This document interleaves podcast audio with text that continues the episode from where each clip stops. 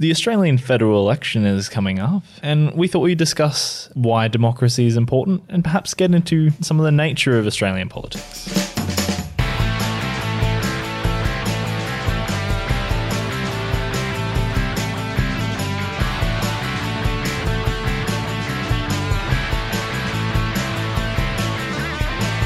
I'm here today with David Olney. How are you, David? Very well, thank you, Tim. That's good. And I'm also here with a very special guest, Dr. John Bruni from Sage International Australia. How are you, John? Very good, thanks, Tim. It's good to have you on. Thank you for joining us. Thanks for having me.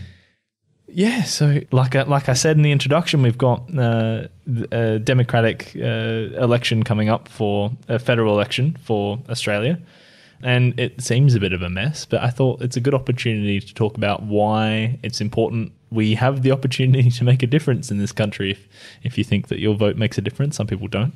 I think this is an important thing you've just said. We've got an election coming up. That's important. Mm. But why do we feel it's such a mess? Mm. Because no, no one knows what they're doing. Yeah, but uh, we have an idea of democracy in our heads and how it should work and what it should achieve. Mm. And it's not getting to that. So almost from the very beginning, the important thing I think is there's an ideal of democracy. Australians often believe that because of our history of being a democracy so fast after settlement, of women getting the vote so early, or we weren't so good with Indigenous people, they were wildlife until 1966. Was 66, wasn't it? The yeah, vote to make them, yeah. which yeah. is terrible, but we got there. We do lots of things to make sure that you know, politics is accessible, that democracy theoretically and practically probably works better here for citizens than most places on planet Earth. And why is it as three articulate, capable people we're going grumble, grumble, grumble federal election? Mm. Well, look, you know, I, I think that my, my set of grumbles happens to be because I I think that uh, democracy has atrophied to a great degree. Um, I think that if you look at you know the institution of the Senate, we don't have party structures per se, except for the you know the big two, the Liberals and the um, uh, and, and the uh, Labor, Labor, Party. Mm. But uh, you know the, the, to to use our Prime Minister's colourful term, um, the Muppet Show that we currently have in the Senate uh, is about about a bunch of other ne'er do well uh, egos. So you know, our representatives are unrepresentative. Well, well, they're representative of themselves, but they're not representative of a so broader rep- group. So they're unrepresentative of the majority of us voting. Correct. Okay, so we've got our first way into why is the ideal and the reality so horribly separated from each other. Yeah, and I think this would be a really good thing to unpack first. Hmm. We think there was an ideal. Do the three of us think there was a point where the ideal was being actually lived out in practice. I would argue that, say, for people who came back from World War II, the period of Menzies, of mm. growth, everything was fine, made a lot of people happy. The transition under Whitlam to let's do something new, let's be creative, made a lot of people, but different people, happy. Yeah. And a lot of others nervous. Yeah, but the, mm. the point is always someone's being excluded you know, the most complicated thing in democracy is majority rule with minority consent. Mm. And that's the bastard bit, the minority consent. That takes proper compromise and sophistication.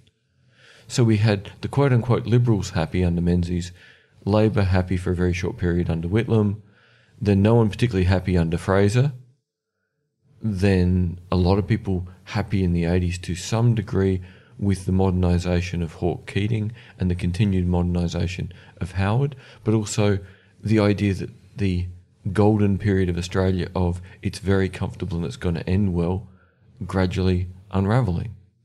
Well, I think a lot of that had to do with the fact that you know um, once we ended in the uh, the Rudd Gillard Rudd sort of situation, eh, something just went completely off in Australian politics in terms of leadership and public expectation. I think the parties themselves, the major parties, lost their way they started to believe the hype coming out of the media, the 24 hour news cycle, where if you get a dip in the polls, all of a sudden we need to replace the leader. They hit the panic button because, oh, my, my goodness, you know, if we've got an election at some point in the next, in the next few months, if we don't have like a healthy uh, percentage over and above our opponents, then you know this guy is going to lead us to defeat, and so therefore we've got to get rid of them. So policy at some point went out of fashion and got replaced by palatable leader. Yeah, yeah, because politics now is all about ego. As we were talking about the Senate earlier, you know, when we look at the main characters, you're you're looking at individual personalities, not party platforms. I mean, if you look at the the, the Palmer United issue, it's not about you know Palmer United. Oh, it's not, it's not about a Palmer United party having a coherent No, it's policy. about Palmer, it's about and are you on side? And and you know, obviously, you know, you look at One Nation, you're looking at Pauline Hanson. You're not mm. talking about a party per se. Mm. So it's almost like that. Each of these little minor parties are cult followings of sorts, and I think that that's actually denigrated the idea of us voting for something that is of a collective good. It's about an individual good that hmm. we're voting for, and I think that major parties are not immune to this. Policy is difficult and requires it to be made well and us to analyse it well. Yeah. Whereas popularity contests, we've all understood since kindy at age four. And that, that I think is what where the, the Australian political system is. Now we're at that stage where it is kind of like the large kindergarten in Canberra. Okay, and I'm going to keep dragging this back to first precepts because this is what the coverage we'll get in the media will not do for the next month. Mm. It will waffle shit about, oh no, we're offering this policy, we're offering this policy. And then journos will pretend to analyse those policies versus each other, but it will all be disconnected from the foundations. And that is that for decades, Australians could analyse policy and they could select a government on the basis of policy, and parties competed over policy. And that's not to say there weren't personalities, but I do believe until probably the 90s, personalities were smaller in significance than policy. Totally agree with you. I totally agree with you. Well, Yeah, Tim, I- you're I- so much younger than us.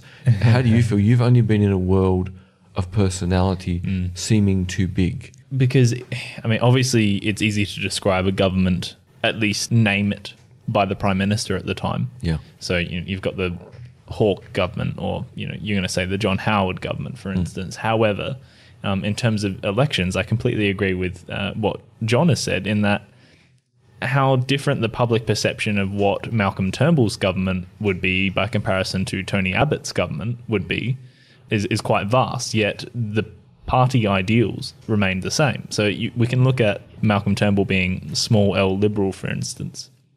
However, the end result was actually roughly the same as what it would have been under Tony Abbott, just because everyone in that party wanted the same things. So, for instance, on the gay marriage, I'm sure the gay marriage debate, which is kind of what his his government was kind of defined by, I think, at least by public perception, is that he he probably would have just wanted to pass it, but his party certainly did not want to do that. And so, it's basically interesting. the media and the population are getting sucked into a personality game. Absolutely. And no longer seeing that what's behind it is continuity of structures of collectives. Mm. So the irony is the parties are still collectives, Mm. but at some level we've lost the capacity or willingness to assess politics from what will be the impact of the political party's policies on us as a collective, and instead of doing the popularity contest of leaders. Mm. There's something here that's uh, that that needs um, a lot more attention, of course. Look, if we're talking about party policy, essentially there's not much separating Labor from Liberal. I mean, hmm. except by degrees.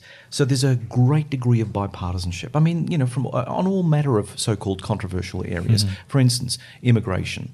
I mean, you would hmm. not get Bill Shorten coming up and slamming the Liberal leader Morrison over immigration because if he were to take over, he was going. He's going to be doing exactly the same thing as Morrison.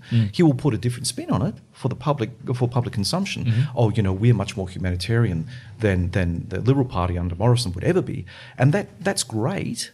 But ultimately, that's rubbish, and we know it's rubbish because they are going to be just as brutal and just as cynical as uh, you know the Liberal Party. And I think that, So if the policy platform is narrow, yeah, then it makes no sense for the population to pick on the basis of policy. right, Because the policy has such a degree of pathetic uniformity yes, that never gets to core issues that affect the nature and future of society, the nature and future of the economy.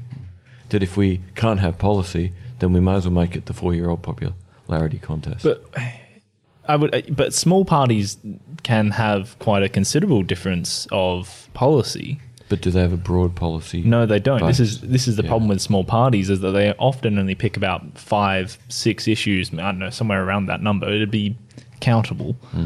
Um, Yeah, one hand type stuff. Exactly. one hand. That's Yeah. right.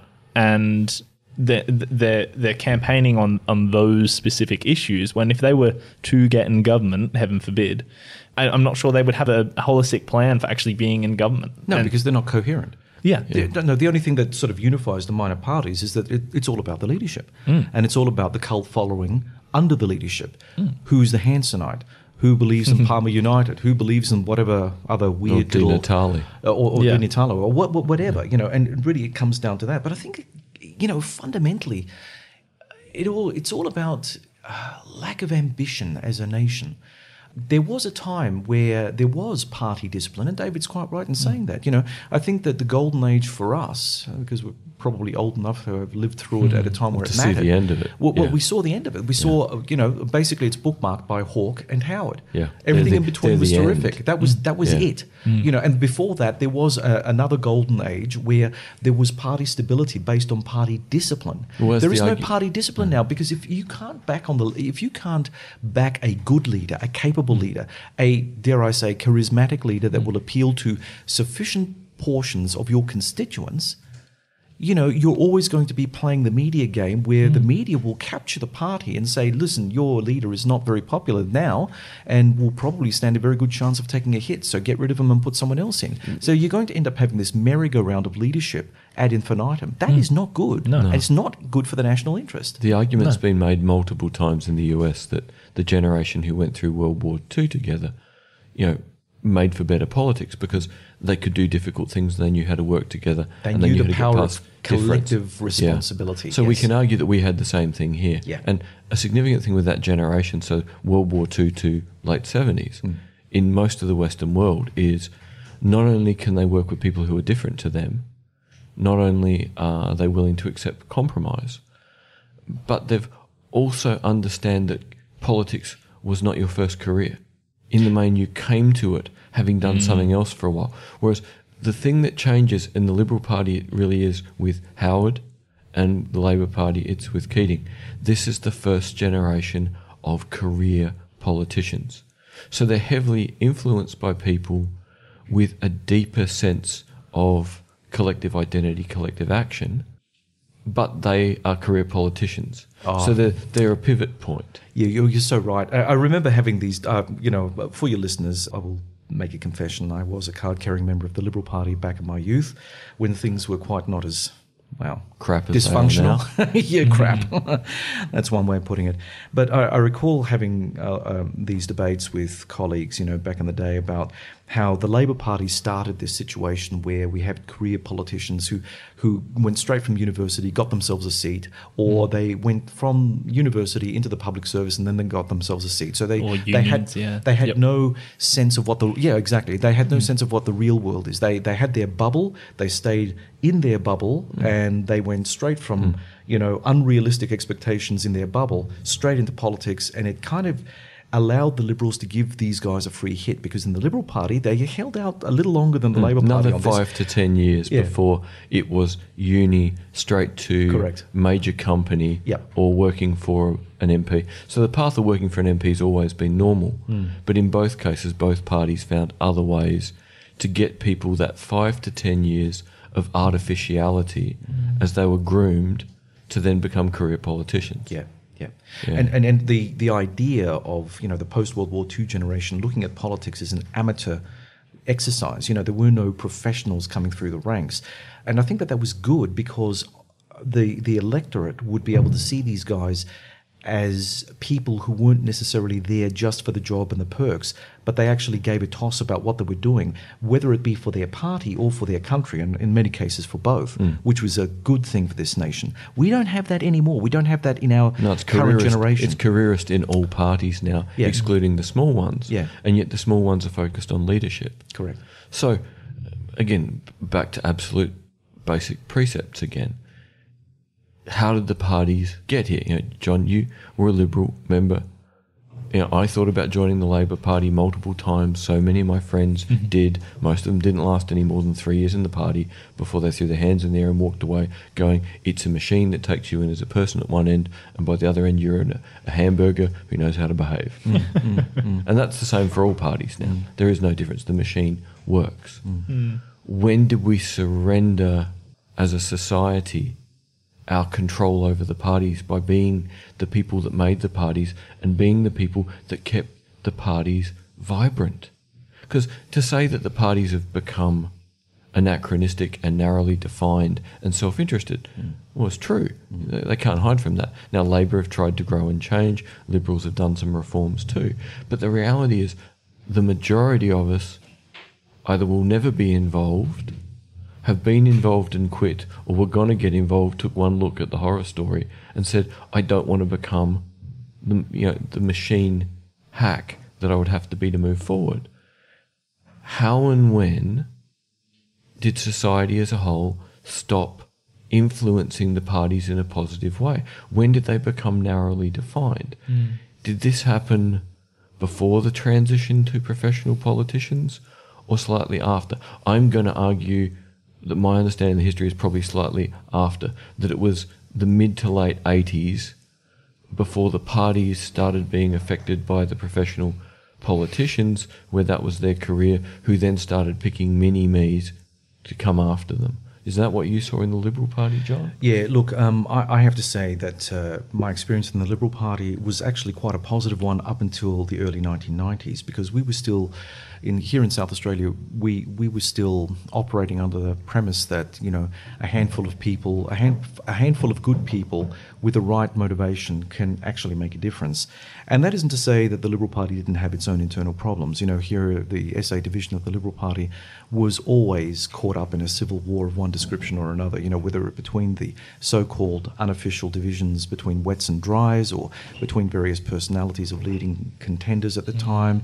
You know, because you had doyens of old families, and it was very feudal, and sometimes they hated each other's guts, and that could be a source of dysfunction. But overall, there was still that idea that good people can still make a difference. There But was then- a percolating dynamism still. Yes, yes, there Okay. was. But then I noticed in the early 1990s that started to that started to sort of fall apart. Um, it, it, it became very obvious to me. I think at about 1992 that whatever ambitions that I may have had moving on in the Liberal Party, and you know, I, I, I, was in the party and I'd had you know various positions, and I thought that my time in the party would be actually quite well spent by throwing my hat in the ring full time. Mm. But you know, there was a cracking of the edif- edifice locally, and it did not sit well with me at all. And look, honestly, I never really bought into the, the, the sort of wet and dry argument. I was always a bit of a centrist at heart, and I couldn't understand why the it was ideology that kind of broke the structure irre- irrevocably. And then for myself, I remember my dad and I went to a Liberal Party state council function, and uh, then leader John Hewson was trying to sell the GST at a time that uh, myself, um, as one of the regional presidents, you know, understood the, ne- the nature for tax reform, and we ended up having to import Peter Reith. Uh, to give a talk about that because Hewson just was not he was not cutting It through. just wasn't clear. He was he Yeah. was an economics professor who failed dismally, and my dad and I were sitting back, you know, listening to Hewson try to unpack the GST, and this is after the Mike Willesee Yeah, the cake- disaster, the cake yeah, the cake interview. and, and and you know we just we just thought, look, you know, where, where are we going here? And so I think that was at that point in about 1993. Yeah, it was 1993. Then I I decided to hang up my bootstraps and walk. Mm. So something happens where the professional politicians perhaps change the nature of the party, also the nature of ideology. So the next thing I want to sort of potentially add here is a, a core thing that's going on is the world's never been simple, hmm. but the more complicated it becomes, the harder it is to shuffle all the pieces and make sense of it all. Hmm. So if in doubt, have a cohesive ideology hmm. rather than a messy understanding. Yeah, because you should be able to apply that ideology to every single situation. It's a bit like a. We like should a, if it's a virtue ethic, but if But it's a crap ideology, then no. And what we seem to have had since the early 90s is if in doubt, never let the messiness of life get in the way of the party ideology. Yeah, but hang on a sec. If we end up having ideology, aren't we returning to the bad old days where we actually have like a government and an opposition that actually disagree on fundamental issues? and they get no, actually elected based on their policies? Mm. So what we're seeing here is a mm. combination of mm. things, a confluence in the major parties, Ah. and that is a confluence of professional politicians who know nothing else but wanting this as their career, a pointless centrism that's moving en masse to the right, Well, by an international scale, it is. Yeah. It is, yeah, Yeah. definitely. um, that has such similar policies, it really doesn't matter. Um, an ideological cohesion on at least two thirds of everything Parliament discuss and society talks about. So the irony is in a in a civilization fixated, in a country fixated on individualism, we've actually got such a profound level of uniformity that it makes politics demoralizing. So, so, so is the idea of democracy then dead? N- Not only in Australia, but internationally, throughout the West, for instance. If we're seeing things like Trump, Brexit, you know, our own uh, political dysfunctions become the new normal, what does that mean for the average citizen? Well, I want to Where's spin that hope? and say it's the exact opposite. That if people are getting angry enough to to vote for Trump, they're going, "This isn't what I want. I don't want useless uniformity, professionals who don't get anything done, who can't get past ideology and see that there are deeper issues." So, you know, we have the whole woken movement, and I don't want to go anywhere near it unless I can have a flamethrower to take them out with. Because most people know woken are not very awake, they're just mean. Mm-hmm. What I want instead is to say more and more people know this isn't working. And I, I want to give Tim a chance because we've been talking over you. No, that's all right. You know, the, the significance of compulsory voting. Okay, so is this our way back from the brink? in in America, perhaps. Um, so, for instance, they their average since 1948 of voter turnout is about 59 percent of the population. This is a whole 40 percent, which could obviously sway a, an, an election massively. Um, as opposed to Australia, who has compulsory voting, we get an average of about 94 percent turnout. Now, it's pretty anti-liberal though to make them come and vote. And I think perhaps the most simple rebuttal to this is something that Winston Churchill said, which was um, the greatest argument against democracy is a five minute conversation with the average voter. Um, um, Ouch. this from the hyper aristocrat. Yes. Yeah, absolutely. Mm. Yeah. And I think it's such a cop out to come back to this. If everything, every every one of these issues come back comes back to education. But you know, I, I, I foresee, or I could imagine rather, a system in Australia where instead of having useless educational programs like uh, research project or whatever it is that we had compulsory political education so that high school students went out into the world actually had an understanding about what their parties represented as opposed to uh, labor is reckless spending and, and like is good on arts and health or liberals are just better economic managers and maybe we have a balance of the both where they're in power each for eight years so that it Do you want kids to understand the parties, or do you want them to understand how the system works so they can see what happens if they don't contribute? Both for sure. Yeah, Okay. yeah, yeah, yeah. So, like, I think Australia, whilst maybe the last few years is not a great example, is a good account of why compulsory of, of compulsory voting working. Because most of our history, it's done exactly what it was meant to do. Absolutely. To make sure there was as broad a representation, even in a system with two major parties, Mm. the representation was still much higher than nearly anywhere else in the world Yeah. in terms of having a little bit of everyone's opinion within the factions in those major parties. The, the question is whether their opinion is educated enough to be actually democratic. Um, I don't want to sound misanthropic there, but it's like, Well, or are the potential leaders educated enough to want to represent their constituents rather than enjoy their professional career? See, I feel we're at the point now where I do not believe that our quote unquote, you know, leadership group care less about the constituents. It is their career choice to be leaders. They build their empires and, and they stand by them. And we suffer the consequences Absolutely. because we don't get involved enough, we don't stack the parties, we don't cause dynamic ferment in the system. It's kind of like the, the, the fall of the Roman Republic being replaced by a, a, a bunch of little little Caesars in, in the Senate, and you know they're all throwing their weight around. But Yeah, there's no there's no sense of mm. purpose anymore, other than what's in it for them. It, it's it's it's almost as if our political situation has gone from democracy to oligarchy, Sure. but not even oligarchy. It, it doesn't do it doesn't deserve. It deserves something stronger. Well, I think we've got a caste. We've mm, got a yeah. ruling caste mm. of, of principal players who are all driven by their hip pocket, mm. uh, you know, and their careerism. And I think that that is not good for us. Well, No. let's, let's jump to John Ralston Saul and his book Unconscious Civilizations, which he wrote in the mid 1990s, arguing that in most of the developed world, we were losing people who were interested, cared, educated, and wanted to get good outcomes, mm. and wanted to change and grow and develop systems, societies, and that they've been replaced by a managerial class whose only purpose is to make the machine continue to go round in the way it does and privilege their position. Well, It sounds like the European Union. Oh, did I say that out loud? Well, he made the argument in the late 90s that you know, leaders with visions were pretty much dead and gone in the Western world. Hmm. That what you had was managerial groups Yep. who could maintain a system, perpetuate a system, come up with all the justifications for why doing any more than that was a danger to the effective running of the pre existing system. So is the system that these leaders have to go through causing the visionaries um, to, to have some kind of disillusion? Are, are the motivated people that we actually want to be in power as opposed to the egotists or the careerists? Are they being discouraged by the overpopulation of egotists and careerists? Let's work out here that we've probably got three groups. We've got people with vision, mm-hmm. we've got egotists, mm-hmm. and we've got just a managerial group mm-hmm. who can make the system continue to go around. I think we need to be careful not to over emphasize that the people in leadership in democracies are demagogues. Hmm. Because they're not, otherwise, they'd be authoritarian dictatorships.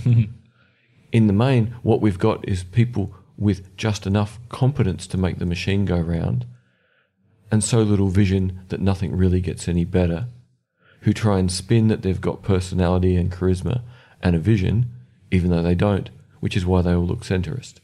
So I think the biggest group is John Ralston Saul's group of managers. Mm-hmm. Mm-hmm. And the media spin them and the parties spin them to make them look a bit more competent and a bit more interesting, which they aren't. Mm-hmm. The group that loses out completely are those that can imagine better and the new, because the path to be a professional politician involves a minimum of a 10 year commitment to fitting the party structure.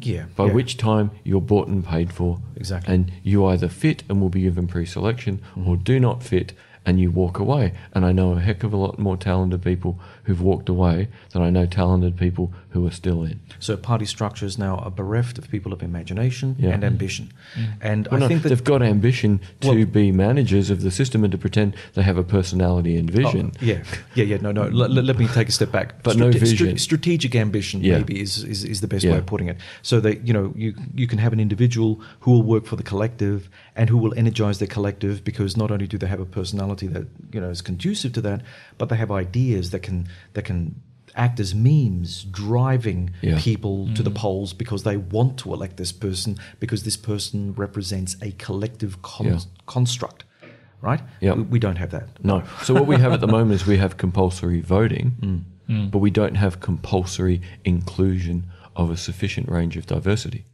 What we have is structures that are limiting the diversity. And all right, we get all excited when we get a new minority in parliament. One person who's come up through the party system. Hmm. They do not reflect anything other than a change in the window dressing. Well- the well- party was not affected by one person. You're, you're absolutely right, and and you know the spurious debates that are going on currently about you know how many women do you want in parliament? Well, look, you know we can get rid of all the men, for instance, mm-hmm. and in an ideal world, maybe that's not a bad thing.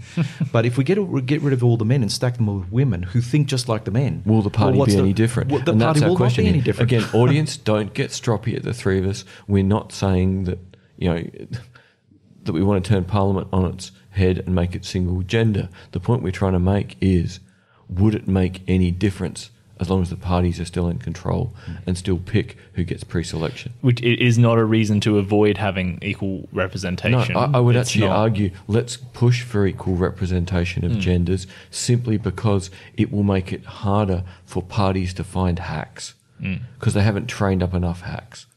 But but but the- you've got this uneasy balance in Oh, any yeah. par- in any party, you know, whether it be a left-leaning party or a right-wing uh, right-leaning party.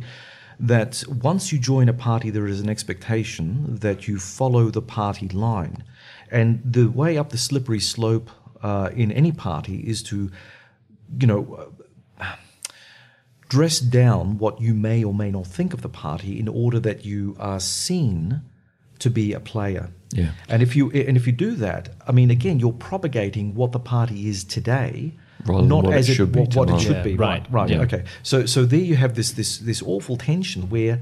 You're, you're caught in a trap, and you can't, unless you break the party structure entirely, you can't let the so-called diversity. And um, you know, I, I really don't like the, to use the word diversity it's, because you it's know, like tolerance. It's, a terrible tolerance, word. multiculturalism, diversity, Yeah. all what of we these want things. is inclusion we want. and engagement and embracing difference, Right. So that we're more representative of all of us. I, I would like to think cosmopolitan is not an old style irrelevant term, but I think I like the old meaning of the word, not how it's currently taught. Yeah, exactly, Yeah. exactly, right. So if we were to look at that, then I have no problems. I don't care what the color of the parliament happens to be, either from a gender perspective, from an ethnic perspective, or anything else. Mm. But the fun, the fundamental issue is that we're not driving identity politics Mm. in parliament, which is another very destructive thing that we're seeing at the moment. Yeah. So if you happen to be gay, you're in there because you're a gay guy, Not because you're an awesome not because you can actually reach out to non-gay people and say, "Hey, Yeah. listen, I've got an idea, and that idea works in the heteronormative sense as well as for the gay community." Mm. We don't have this these kind of points of can- connectivity, if you will. So if you're a gay person, you're a gay person doing gay things for the party that whatever the party wants to do with gay things. That's it. If you happen to be an ethnic person of whatever descent, you are an ethnic person, and you are seen and treated by the media as an ethnic representative of that party. Mm, yeah. That has to stop. And, and this is where the political incorrectness of my comments will come through because at some time we have to start, we the people, however we are constructed or construed, we are all born to this polity. Yeah. So therefore, we have to start thinking ourselves of this polity, not alien or hostile mm. to it. Mm. Because the only difference that we can make as individuals is by making sure that people know that we exist as part of this entity, not as a separate hostile other. Because the opposition, the political opposition, isn't the individual who happens to be non-heteronormative or of you know Sudanese extraction hmm. or you know is a is a is a you know feminazi to put another word. You know hmm. those kind of extreme elements. Uh, hmm. uh you know uh, we we see that on display in, in things like uh, I don't know Insight on SBS or, or, or Q and A. Your Q and A. Let us Massively stack this in a weird overrepresented. way and make it look weird. Yeah. Yeah, Rather yeah, than say, Yeah. who is the diversity and what's the real issues? So we're really at a point here where it seems we've got exactly where I wanted to call precepts, and that is getting us all to vote is great, hmm. Hmm. but we're not getting enough people to be involved to make sure that politics is a genuine ferment Yeah. of difference and inclusion. Hmm. There's no room for you to be there just because you've got a good idea. You have to be there to fulfill a personality profile role for the parties, which means our politics is mediocre. Uh, look, okay. Question to uh, both both you, David, and to Tim. How much of a role does media have in terms of propagating this pig ignorance, for, for lack of a better word? Personality politics. Yeah. Yeah. Okay, Tim, you're the media guy, and we've been jumping all over and not letting you talk. That's so. all right. Okay. You're sorry, I Tim. think I think two things I want to bring up. So one is this narrative of kind of loss in visionaries and, and trying to formulate or um, construct a political personality.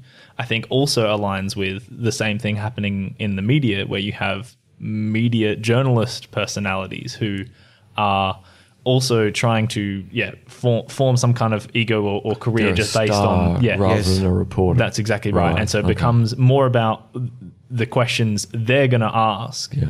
and how they're asking them. For instance, Leigh Sales, for as well composed and let's say skillful as she is, I think is an example of someone that you can expect to ask similar kinds of questions to similar kinds of people in similar kinds of ways. And that is an identity as opposed to her being a genuinely en- Yes, her person. political identity means that you know exactly what she's going to ask. And Yes. listeners, if you want to see her world being rocked, go and find her interview with Stan McChrystal just Mm-hmm. after he's retired from the U.S. Army, And she's gone into the interview thinking it's a general, I'm not going to like him and I'm not going to interview him in a nice mm. way. Mm. Mm. And ends up being totally charmed by the fact he gives completely candid answers. And it does her head in. That's obvious in the interview. It's why it's so much fun. No, one, one of the other one of the other uh, pet peeves that I have, and I, it's kind of like a drug. You know, you watch it because it is like the human train wreck that it is. The Channel Ten project. Yeah, absolutely. Yes. It's like every time you see it, I get so frustrated, and yet it's it's like watching The Bold and the Beautiful. You know, it's one of those guilty pleasures that you watch only because you know you want to kick the TV screen in. Oh, yeah. And Yeah. every time I see these guys, you know, and it doesn't matter how smart they they're always too smart and they're always mm. too opinionated, Too polished and and, and too it's- consistent. and the, the mm. contrivance that Channel 10 puts these young people as a as a um, a reflection of young people across Australia. No, they're a they're a narrow spectrum issue. Unrepresentative of the have majority. of this big problem. Okay, so you were bringing up before about how if you were part of a, a party or a card holder, you were expected to follow a party line. Yeah. Um, I was finding a similar kind of identity politics as a voter, where I, for some reason, ended up in this in this position where I thought really hard about my democratic responsibilities and thought, as a young person, I need to be representative of the majority of young people. And so for a very long time was voting way left, like uh, voting Greens at, at, at, to every opportunity that I could because I thought it was representative of my demographic. Of your cohort. And I Yeah. thought that I had the responsibility to represent my people. Yep. However, not true at all. It should actually reflect if, if most people it comes back to what kind of society that we want. Yeah. And if we want most people to be, ha- the majority of people to be happy with the system that they're in, which I think is probably the goals or at least the result of a democracy Yeah. uh, by majority vote, then each person needs to vote to their individual needs. They're not their tribe. Yeah, their, exactly. Their individual needs having analysed policy. And if everyone does that, we'll get the biggest spread of perspective and the highest demands on what we expect from our political system. And and ultimately the vote will end up in most people and at least a majority of people being happy And we're You more would- likely would- then to get. Mm. minor, you know, minority consent taken into consideration because we'll have a better idea of what people need and want. Yeah, for, for all of that, of course, we need a we need a degree in civics, N- you know, Yeah. at, at school. But I, I I think that we have to go one step further because I think that if you look at the universities across Australia, they also propagate this kind of cotton woolly, fluffy idea of what democracy is all about. I remember, you know, back in the old back in the old days. Oh God, I'm giving my age away. But anyway, back in the old days, you know, I was. Uh, uh, I was at Flinders University, and I mean, you know, Flinders University back in the time that I was doing my undergraduate and graduate and you know whatever, I I, I, felt as though that I was in Marxist Lenin, you know, Lenin town, quite frankly. But none, nonetheless, All the lights are red. All the walls are red. but, what but, it, happened? but it was it was good in the sense that I came from the opposite, the exact opposite of where they came from. And Mm. funnily enough, the kind of discussions that we had were very open, very robust. Well, better because of the diversity of opinion. And I, I always reflect on my time at Flinders University. It's you know as, as a time of growth, um, because I learned a lot. But I think that my opponents probably learned not to dismiss.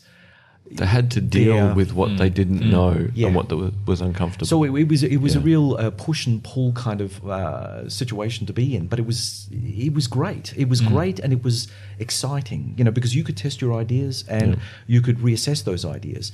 Uh, as a student, that's that's very important. But also as a political operator, that's important as well. Because what it did is it gave me an insight that my Liberal Party colleagues at the time simply didn't have about the left.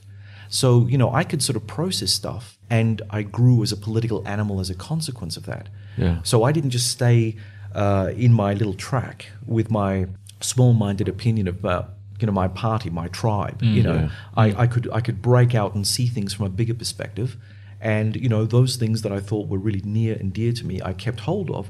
Those things that I thought were you hmm, grew and evolved as you learnt more. Exactly. And I think that that is something that I think all parents should teach their children, uh, irrespective of where they come from on the political spectrum, because they become better citizens. So if voting is compulsory, Yeah. we seem to be getting. You know, we probably need to think about getting to an end point soon, or we'll just keep ranting at the universe. But Yeah. it seems what we're leaning towards is we can't be satisfied with democratic politics in Australia hmm. until people are more able and more willing to engage at a personal level, hmm. and it be less about identity politics in politics. Hmm. We need to take our experience to inform how we assess policy. And we pick policy, which means certain people end up in parliament. This needs to move away from being about people. Yep. We need politics to be a ferment of the new challenging the old, of potential change demanding of the system that it justifies why it isn't changing. And we can't be afraid of No, opposing it can't ideologies and fear. ideas, you know, because at the moment, you know, again, taking the university example, you know, uh, any sort of strongly opposing viewpoint cannot be put forward because you might be afraid of offending somebody. Hmm. Well, you know, I'm sorry, but politics is all about the argy bargy of ideas. It's all about Oh, the, yeah. you know, like, you know, pe- people back in the 1920s and 30s would take to the streets and punch each other up over whether or not, hmm. you know, they were left wing, right wing, or something in the middle. Hmm. And, uh, and and and like, I'm not proposing for a moment that we go back to those more violent mm-hmm. times, but what I'm saying is that, you know, the idea of being comfortable in one's own skin, being able to stand for a particular idea, and being able to comfortably engage in dialogue with someone who is of the opposing side is a sign of great sophistication mm-hmm. Yeah. and growth. it's I think there's a big problem. This comes back to the media thing. I think there is a a, a large part of this is very performative. The, the people have to associate to certain kinds of ideology, certain kinds of Yeah. issues, because it is performative to the people in, in perhaps their tribe um, Yeah. and different kinds of tribes that are not necessarily politically defined. So. Um, just as a young person and not necessarily in a political way, it is highly performative to be in favor of quite a lot of progressive social issues. And you may not necessarily have thought about it very deeply. It's just that that is the cool thing to do. And I wonder how much, again, I, I, I don't want to be too misanthropic, but I wonder how much falling into certain kinds of thinking or thoughts is a result of uh, the people in which you hang around with and the media in which you consume, um, and how much of it is actually deep thought about it and then coming to your own decision. Because deep thought takes time and quiet, and how do you get time and quiet in a world of screen, social media, and media media? So everything required to sit and read a policy document and think about it. yeah, Who's going to stop? Well, David, as as um, you know, because I do listen to Blind Insight. Here's a shameless plug for your podcast. I do listen to it, and I know that you're a fan of uh, Kahneman and you know his Yeah. book Thinking Fast, and Slow. Mm. And and and frankly, this is all what it's about, right? Yeah. So you know, at the moment we've got 30 second attention spans, whether it be in the media and the way that they present things, or whether it be Mm. Yeah. as a consumer at the other end of the spectrum. We we're just overloaded with stuff, and you know, quite frankly, we don't have the time, or we don't give sufficient time to the choices that we make in life. So really it's about us being able to slow down and process stuff before we make the strategic decision and leap into the unknown. Yeah, politics needs to be system two thinking. Yeah. Mm. We're doing politics on personality Yeah. and performativeness mm. Yeah. as a system one intuitive response, intuitive behavior. And that doesn't work. Mm. We're getting middle of the road mediocrity. Now, we're getting middle of the road mediocrity for all sorts of reasons we've covered today. But if people want to bust out of this and at least know why you're frustrated, know why you're not pleased with where we're heading, you know, get to system two, think it through, slow it down, make it about the ideas, not about the performance, make it about the policy platform, not about you know the personality of the shiny suit. Mm. We got to start somewhere. It's hard because in having these conversations with people who maybe I consider less interested in politics or at least despondent, it is one hard to be interesting and two hard to not feel condescending. And I think maybe that is an issue that politicians have come across and then faced by playing to They played to personality because that way they will be noticed. and the narratives. You know, Yeah. um, Scott Morrison recently said that he basically criticizing the Rudd government after the GFC, Mm. and you know this is a government that is pretty well world renowned for Yeah. skipping and the he can GFC. get away with it because most Australians don't know enough about what happened. right. Or Yeah. care. And all he has to do is play to this narrative of Labor is not good economic management. Yeah, and Um, Labor are so dense, but they also they can't go. Well, this is what we did, and guess what? We came through the GFC better than everybody. Mm. But the point is, even if they said it, who'd listen? Mm. The people who know know, and does anyone else want to know? Oh God, we're getting to the point of maybe agreeing with Churchill. I don't want to agree with Churchill. Sorry, I didn't mean to. I didn't mean to force us that way. I No, guess no, the we- conclusion have would to be get there. the conclusion would be what what methods, what can we use in terms of uh, us personally and the people around us, or as a society, to encourage people in a positive way to take more interest or be motivated to do some uh, system two thinking. to me, it has to come down to that thing. If you want it to be different, then you have to do something different. Mm-hmm. Mm-hmm. And you know, students have asked me for all the years I've been teaching, David, why don't you go into politics? And I go, because I didn't join a party when I was 20 and I'm not willing to follow the party line. Mm-hmm. Instead, I'm here to make sure that you know enough to ask difficult questions when I'm dead. you know, the long game of another 20 people who can go, no, I don't believe you. I'm not affected by the personality politics. Ske- Skepticism in politics is a price. Uh, so hard fought, and yet it's so useful to us because we can't believe everything that we're, we're And you need to be skeptical, mm. not Yeah. cynical. Yeah, and that's it would seem to me that we're getting, as a country, on the verge of being cynical, which means mm. we'll start shutting off soon. And maybe that's why we're doing this podcast this morning. And we all sound so animated but mm-hmm. tense. Mm. Because we are going from skeptical to cynical. And at cynical, things will work even less well.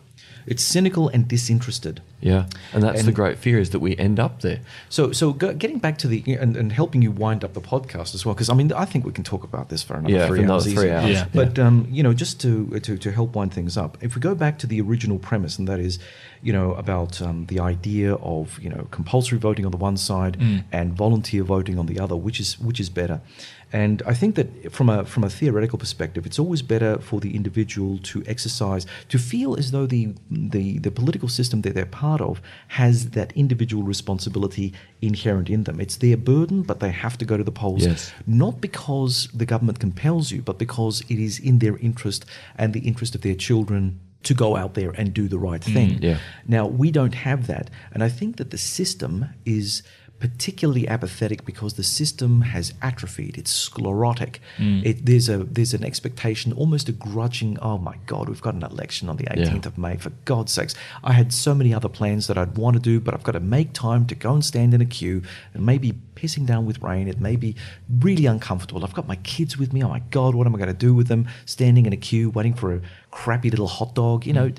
There are all kinds of things that play in our consciousness when we are, you know, preparing for this this great event. Mm. And in actual fact, it should be a an individual duty to community, to nation, and to self mm. to do it better well. To better the system. And we're Yeah. just not, we are not in that game. So we've got a cynical and disinterested public that are forced to vote mm. for people who should not be within a bull's roar of power, mm. generally speaking, mm. for parties that have no ideology or are so narrowly defined that they're bleeding into one caste. Yeah. Right? And a managerial caste, which Right. means it can't get. So, really, we, we touched on civics so many times, but the only hope to deal with this is civics, Correct. Is to get people to understand you're a citizen, and with it comes the obligation to contribute to the system remaining or regaining dynamism. Hmm. Because we ain't dynamic and we're not dealing with big problems. Yeah. No, we're not.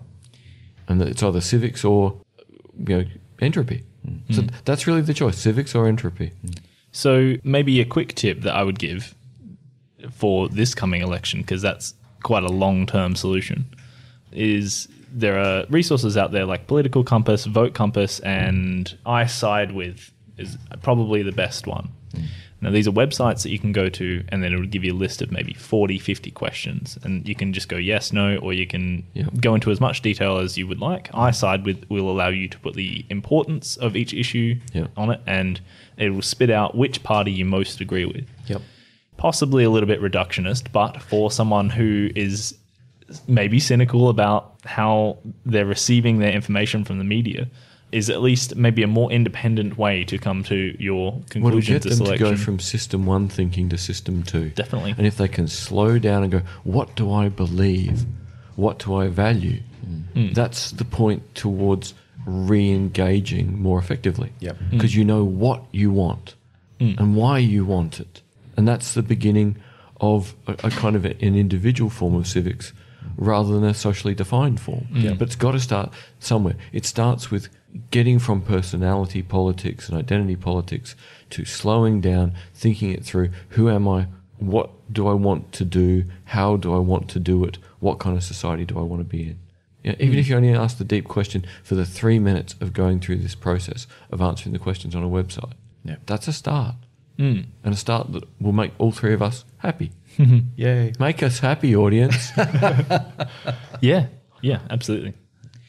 All right, gentlemen, thank you very much for joining us today. I think we've got somewhere. I think we'll possibly in the future go into a little bit more analysis about some of the economic stuff and maybe even get into our, some some of our personal opinions about parties. But yep. see and how we go. come back after the election and worked out what happened. Yeah, why not?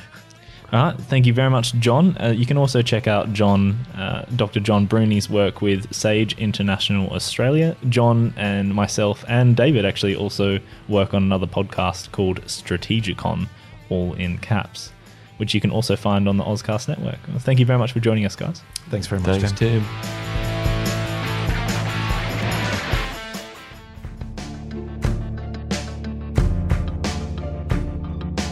Hello, listeners. You didn't think you were going to hear me after the end of the music, did you? I'm here today to say we now have merchandise. You can have a Blind Insights t shirt. You can have a Blind Insights pin. You can have a Blind Insights hoodie. You can have a Blind Insights coffee cup. All you need to do is go to ozcast-network.myshopify.com and click on Blind Insights and you can see all our products. Thank you very much to the Ozcast Network for their support and making this happen.